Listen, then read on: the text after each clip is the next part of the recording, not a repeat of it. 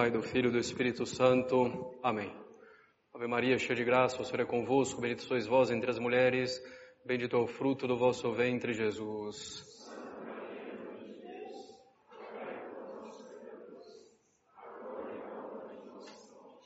Podem sentar-se. Acabamos de ouvir no Evangelho de hoje o milagre feito por nosso Senhor Jesus Cristo a pedido de sua mãe nas bodas de Caná. Nosso Senhor, com sua presença, santificava o casamento, ele santificava a família. Mais tarde, ele elevaria o casamento a sacramento, a união exclusiva de um homem e de uma mulher para toda a vida em vista da procriação e do auxílio mútuo é algo santo. Sem o matrimônio, sem a família assim constituída, a sociedade desmorona por completo. Mais de uma vez já falamos da importância da família, que é a base da sociedade. E não se pode insistir suficientemente sobre o assunto. Falamos já da família e de sua importância capital para o Estado e para a Igreja. Está claro, falamos da família, pai, mãe e filhos. É preciso, para o bem da sociedade e da igreja, que haja famílias profundamente católicas.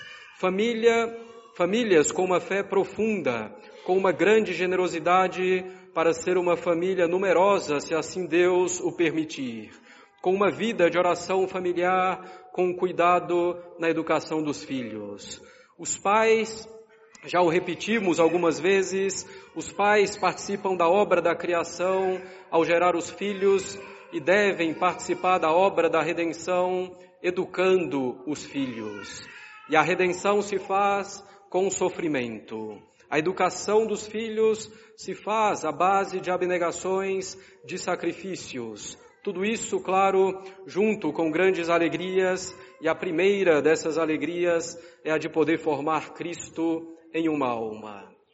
Todavia, caros católicos, a ordem normal das coisas é que um casamento santo, que uma família profundamente católica tenha se formado a partir de um bom namoro. De um namoro católico em todos os seus aspectos. Um bom casamento começa por um bom namoro. Um casamento que começa por um mau namoro terminará mal ou terminará bem, mas com muito sofrimento que poderia ter sido evitado com certa facilidade. Bastam ao casamento as cruzes que já lhe pertencem naturalmente. Não devem aqueles que vão casar acrescentar ainda outras cruzes ao matrimônio, porque se deixaram levar no tempo do namoro pelos sentimentos e não pela razão iluminada pela fé. Os jovens devem ter todo cuidado com o namoro para não prejudicarem a si mesmos, ao próximo e ao possível futuro matrimônio. Os já casados superem as cruzes do matrimônio com paciência, fé e caridade e saibam instruir os filhos com relação a isso. É preciso conhecer o que ensina a sabedoria da igreja a respeito desse tempo de preparação para o matrimônio. E a ele, e sobre isso nós já tratamos e voltaremos agora a tratar ainda um pouco. Um dos motivos pelos quais não temos famílias profundamente católicas é porque não temos bons namoros. Todavia, as famílias formadas a partir de um namoro inadequado, muitas vezes fruto da ignorância, não devem nem podem desesperar. Pela graça de Deus e com esforço, é plenamente possível remediar isso e formar uma família verdadeiramente católica. A primeira coisa que o jovem deve fazer é tomar a decisão quanto ao seu estado de vida, considerando em que estado de vida pode concretamente servir melhor a Deus e salvar a sua alma. Sacerdócio para os homens, vida religiosa, matrimônio. Aqueles que decidirem pelo sacramento do matrimônio, via comum da vida cristã e de santificação, devem seguir a sabedoria da Igreja quanto à preparação para esse sacramento. O casamento se prepara pelo namoro e é dele de algumas coisas conexas que iremos tratar, como já dissemos. Não poderemos abordar de forma completa todos os aspectos do namoro, mas daremos algumas indicações. Quando falamos aqui de namoro, falamos de todo o tempo e de todo o processo que antecede o matrimônio, incluindo, portanto, namoro e noivado. O namoro, caros católicos, tem por objetivo o conhecimento mútuo entre o rapaz e a moça, para saber se é razoável que os dois se unam até a morte. Esse conhecimento mútuo no tempo do namoro não é um conhecimento do corpo, mas das qualidades e defeitos morais as qualidades e defeitos do temperamento, um conhecimento da história do outro. O namoro deve durar tempo suficiente para que ocorra esse conhecimento mútuo da alma, mas não pode se prolongar ao ponto de começar a criar familiaridades indevidas. O namoro deve durar então entre um e dois anos. Menos do que isso seria imprudente, porque seria casar com quem não se conhece. Seria apostar na loteria e quase certamente perder. Mais do que dois anos seria casar sem respeitar profundamente o outro em virtude das familiaridades que surgem em namoros mais longos. Essa falta de respeito prejudica bastante o futuro matrimônio. Assim, é lícito começar a namorar somente quando se prevê realmente ter condições de casar dentro de um ou dois anos. Porque o namoro, caros católicos, é uma certa ocasião de pecado necessária para poder casar. Mas quando a ocasião é necessária para evitar a queda e ter os auxílios divinos para isso, é preciso então tomar todos os cuidados e é disso que falamos aqui também. Então é lícito começar a namorar somente quando se prevê realmente ter condições de casar dentro de um ou dois anos.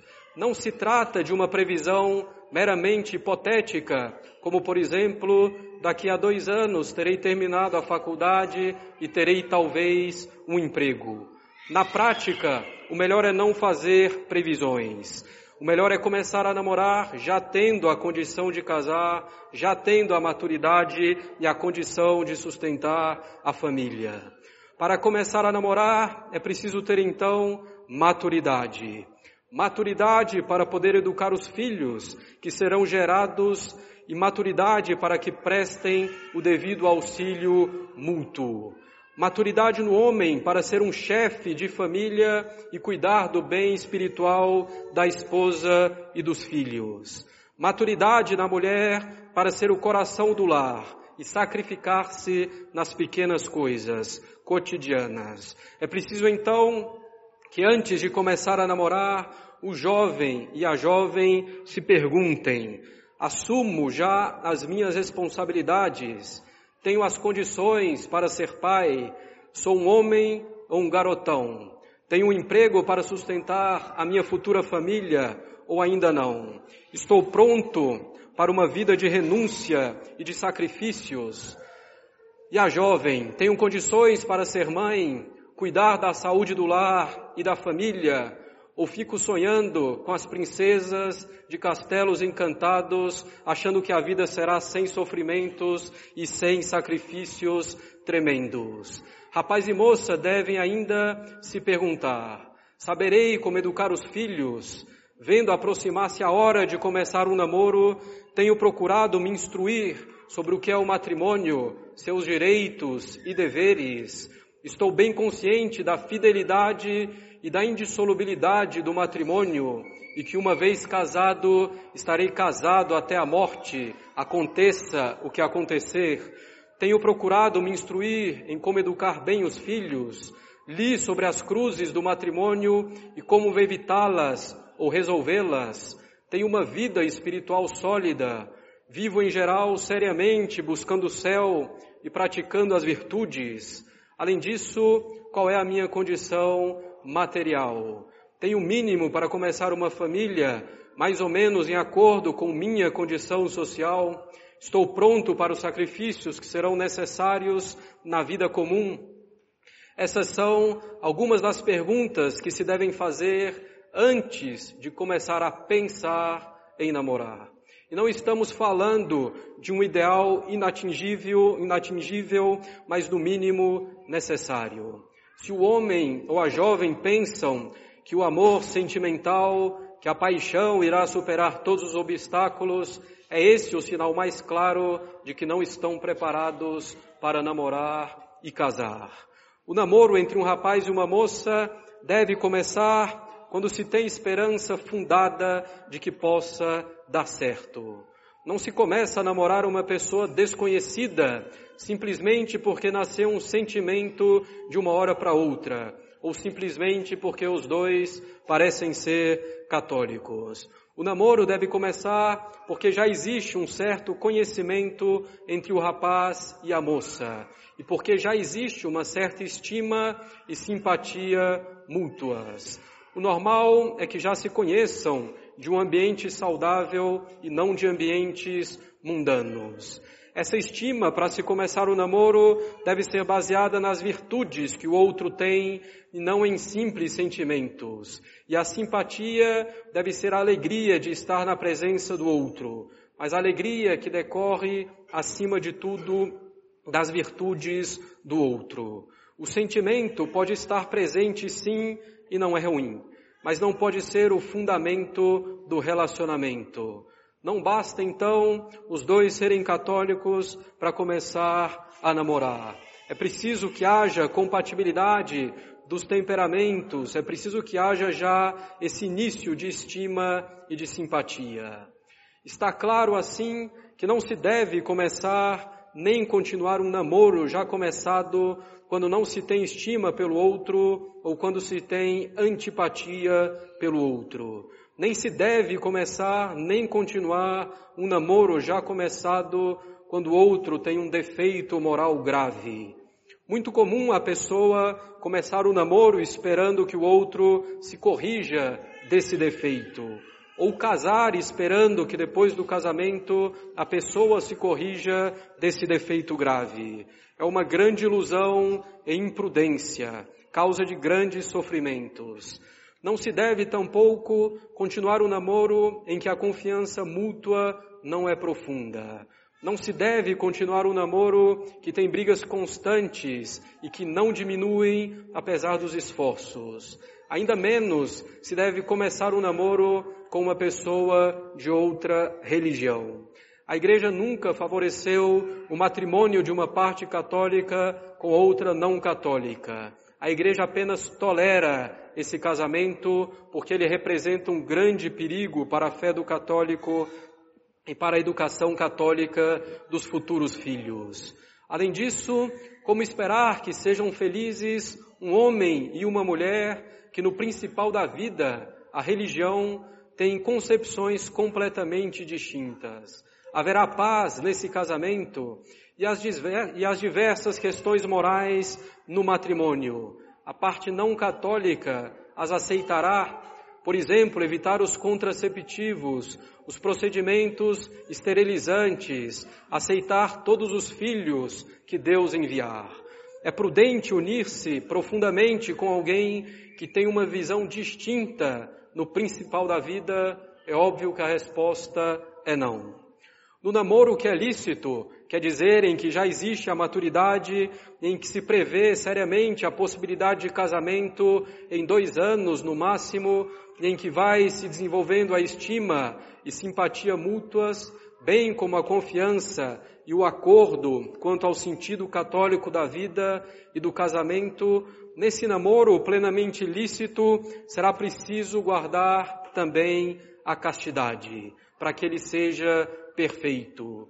A castidade no namoro e antes do casamento como um todo se guarda, porque Deus nos deu a faculdade reprodutiva para ser usada para a geração justamente dos filhos e a educação deles. E essa educação se faz devidamente dentro do matrimônio, com pai e mãe unidos por um laço indissolúvel. A castidade se guarda no namoro também para que as paixões não prejudiquem o julgamento que se deve fazer do outro, sobre suas qualidades e defeitos, a fim de saber se é possível viver o resto da vida com aquela pessoa. Os pecados contra a pureza levam os namorados a pensar que a paixão vai superar todos os obstáculos e todos os defeitos do outro. A paixão logo será superada, os problemas permanecerão e o sofrimento será grande. A família não estará solidamente fundada e o respeito mútuo ficará bem prejudicado.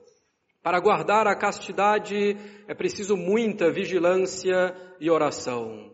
A vigilância consiste em que os namorados guardem entre eles sempre e onde quer que estejam, uma certa reserva, uma certa modéstia, um verdadeiro pudor. Isso não somente no contato físico, mas também nos olhares, nas palavras, nos gestos. No contato físico, não passar de dar a mão e com moderação. Lembrar que o beijo apaixonado já é um pecado mortal. Precisam os namorados estabelecer limites claros, com franqueza um para com o outro. Os namorados, em nenhuma hipótese, podem se isolar das outras pessoas. Estejam sempre em companhia de outras pessoas de boa consciência. Podem, claro, conversar sem ser ouvidos por outros, mas jamais sozinhos, isolados. Não andem, por exemplo, sozinhos no carro. Se o fizerem, a queda virá mais cedo ou mais tarde e cada vez mais grave. Estejam sempre com outra pessoa também no automóvel. Jamais devem viajar juntos ou ficar sozinhos em um aposento, é um suicídio espiritual. Se já caíram em certas situações, não podem se colocar novamente nelas. Devem ser extremamente cuidadosos, em particular nas despedidas, sempre também na presença de outras pessoas de boa consciência. Esse momento da despedida é um momento crítico, muitas vezes. Estejam então sempre em ambientes saudáveis para a alma, evitando então os divertimentos que provocam em demasia os sentidos, cinema, festas mundanas, shows, a falta de moderação na bebida, locais com mais barulho, efeitos de luzes, etc. O local de encontro entre os namorados deveria ser o meio familiar, até mesmo porque é vendo como outro se comporta com a própria família dele que se pode conhecê-lo melhor e como ele se comportará com a família que formará. Todavia, nem sempre os familiares têm uma boa consciência. E aqui, a presença na casa de familiares pode ser também um risco considerável. É também em ambiente no meio de famílias católicas que os jovens deveriam conversar e ir se conhecendo melhor quando vai se aproximando a idade e o momento de começar um namoro legítimo. Aqui são alguns poucos exemplos do que é necessário para manter a castidade, mas que já dão um norte. Fiquem bem tranquilos, não se trata de exagero do padre. A experiência mostra que as coisas funcionam exatamente assim. E não se iludam os jovens achando que o amor que nutrem pelo outro é tão puro que jamais cairão em pecados contra a castidade. Pensar isso é o primeiro passo para cair. O amor puro vigia, evita as ocasiões de pecado para salvaguardar a honra do próximo e a própria. O bom namoro, caros católicos, não deve ser um namorico muito pegajoso ou grudento, como se vê comumente entre jovens sem consciência nos anos escolares. Devem então evitar essas atitudes de namorico, mas devem mostrar pelo comportamento a seriedade do namoro, o que não impede, é evidente, uma justa delicadeza e atenção que são devidas. Como dissemos, os namorados devem guardar entre eles, sempre onde quer que estejam, uma certa reserva, uma modéstia, um verdadeiro pudor. Isso vale também para fotos. É muito comum atualmente as pessoas publicarem fotos de tudo o que ocorre em suas vidas, sendo que suas vidas, uma parte das vezes, não tem importância praticamente nenhuma para que todos a conheçam. É muito comum, então, atualmente, as pessoas publicarem fotos de tudo o que ocorre em suas vidas, expondo-se, exibindo-se, muitas vezes por orgulho, vanglória. E os namorados vão publicando fotos e mais fotos juntos e mesmo em situações inconvenientes, muito juntos, muito colados um no outro, etc. É preciso ter muito cuidado com esse excesso de fotos que pode mostrar um apego muito sentimental, infantil ou mesmo impuro. E não basta evitar as fotos em situações inconvenientes, é preciso evitar essas situações. O mesmo vale para fotos em que a pessoa está sozinha. Muito comum a pessoa ir colocando fotos e começar a querer chamar a atenção, querer ser elogiada, fazer poses e coisas do gênero. É preciso ter muita vigilância nessas questões, uma enorme moderação. É preciso que os namorados moderem, regulem bem a frequência e duração dos encontros. Se as tentações vão crescendo, é preciso diminuir a frequência e a duração dos encontros. Quanto mais próximo o casamento, maiores, em geral, são as tentações. Menos frequentes, portanto, devem ser os encontros. As conversas por telefone ou outros meios devem ser bem breves. Aos namorados não cabe fazer tudo juntos sempre. Muitas vezes devem fazer as coisas realmente separados. Se os namorados percebem ao longo do namoro que um futuro casamento não é possível, porque falta a estima mútua, a simpatia, a confiança, ou porque falta o acordo sobre a visão católica do mundo e do casamento, ou ainda se percebem que o casamento não dará bons frutos porque as personalidades não dão certo, é preciso terminar o namoro. Será preciso terminar também o namoro quando não conseguem guardar a castidade. Antecipar um casamento por não conseguir guardar a castidade não é, em geral, uma boa solução. E nada mais natural do que terminar um namoro quando necessário. O que não pode ocorrer é engatar um namoro atrás do outro, ainda mais quando é no mesmo ambiente, destruindo amizades. Quando a pessoa engata um namoro atrás do outro, isso demonstra a falta de seriedade e de critério para começar a namorar. E esses namoros em sequência prejudicam o respeito mútuo e prejudicarão o amor conjugal quando a pessoa vier a se casar. Quando se termina o um namoro, deve-se dar um tempo bem razoável para reflexão, para oração e para evitar os mesmos erros no futuro. É preciso também acabar o namoro quando se percebe que o namoro vai durar muito mais tempo do que o previsto. Nesse caso, podem eventualmente terminá-lo com vistas a reatá-lo no tempo oportuno. É preciso que os jovens se preparem para o casamento antes mesmo de começar a namorar. Como dissemos, aproximando-se o momento de começar um namoro legítimo, pela idade, pela maturidade, pela condição material, devem os jovens começar a se instruir sobre o matrimônio, sobre seus deveres e direitos, sobre a educação dos filhos. Devem também instruir-se sobre como deve ser um bom namoro. Além disso, é preciso que se preparem mantendo relações adequadas com as pessoas do sexo oposto, mantendo, sobretudo, o devido respeito. Muito comum hoje ver os rapazes e moças que já não se respeitam mutuamente, fazendo brincadeiras desrespeitosas, provocando uns aos outros a ira, fazendo piadas indevidas uns com os outros, conversando sobre o que não devem. Quando digo brincadeiras, piadas ou conversas indevidas, não me refiro simplesmente a coisas contra a pureza, mas a coisas que levem a perder o respeito pelo rapaz ou pela moça o que demonstram falta de estima. Muito comum entre jovens procurar provocar o outro fazendo brincadeiras sem graça para chamar a atenção.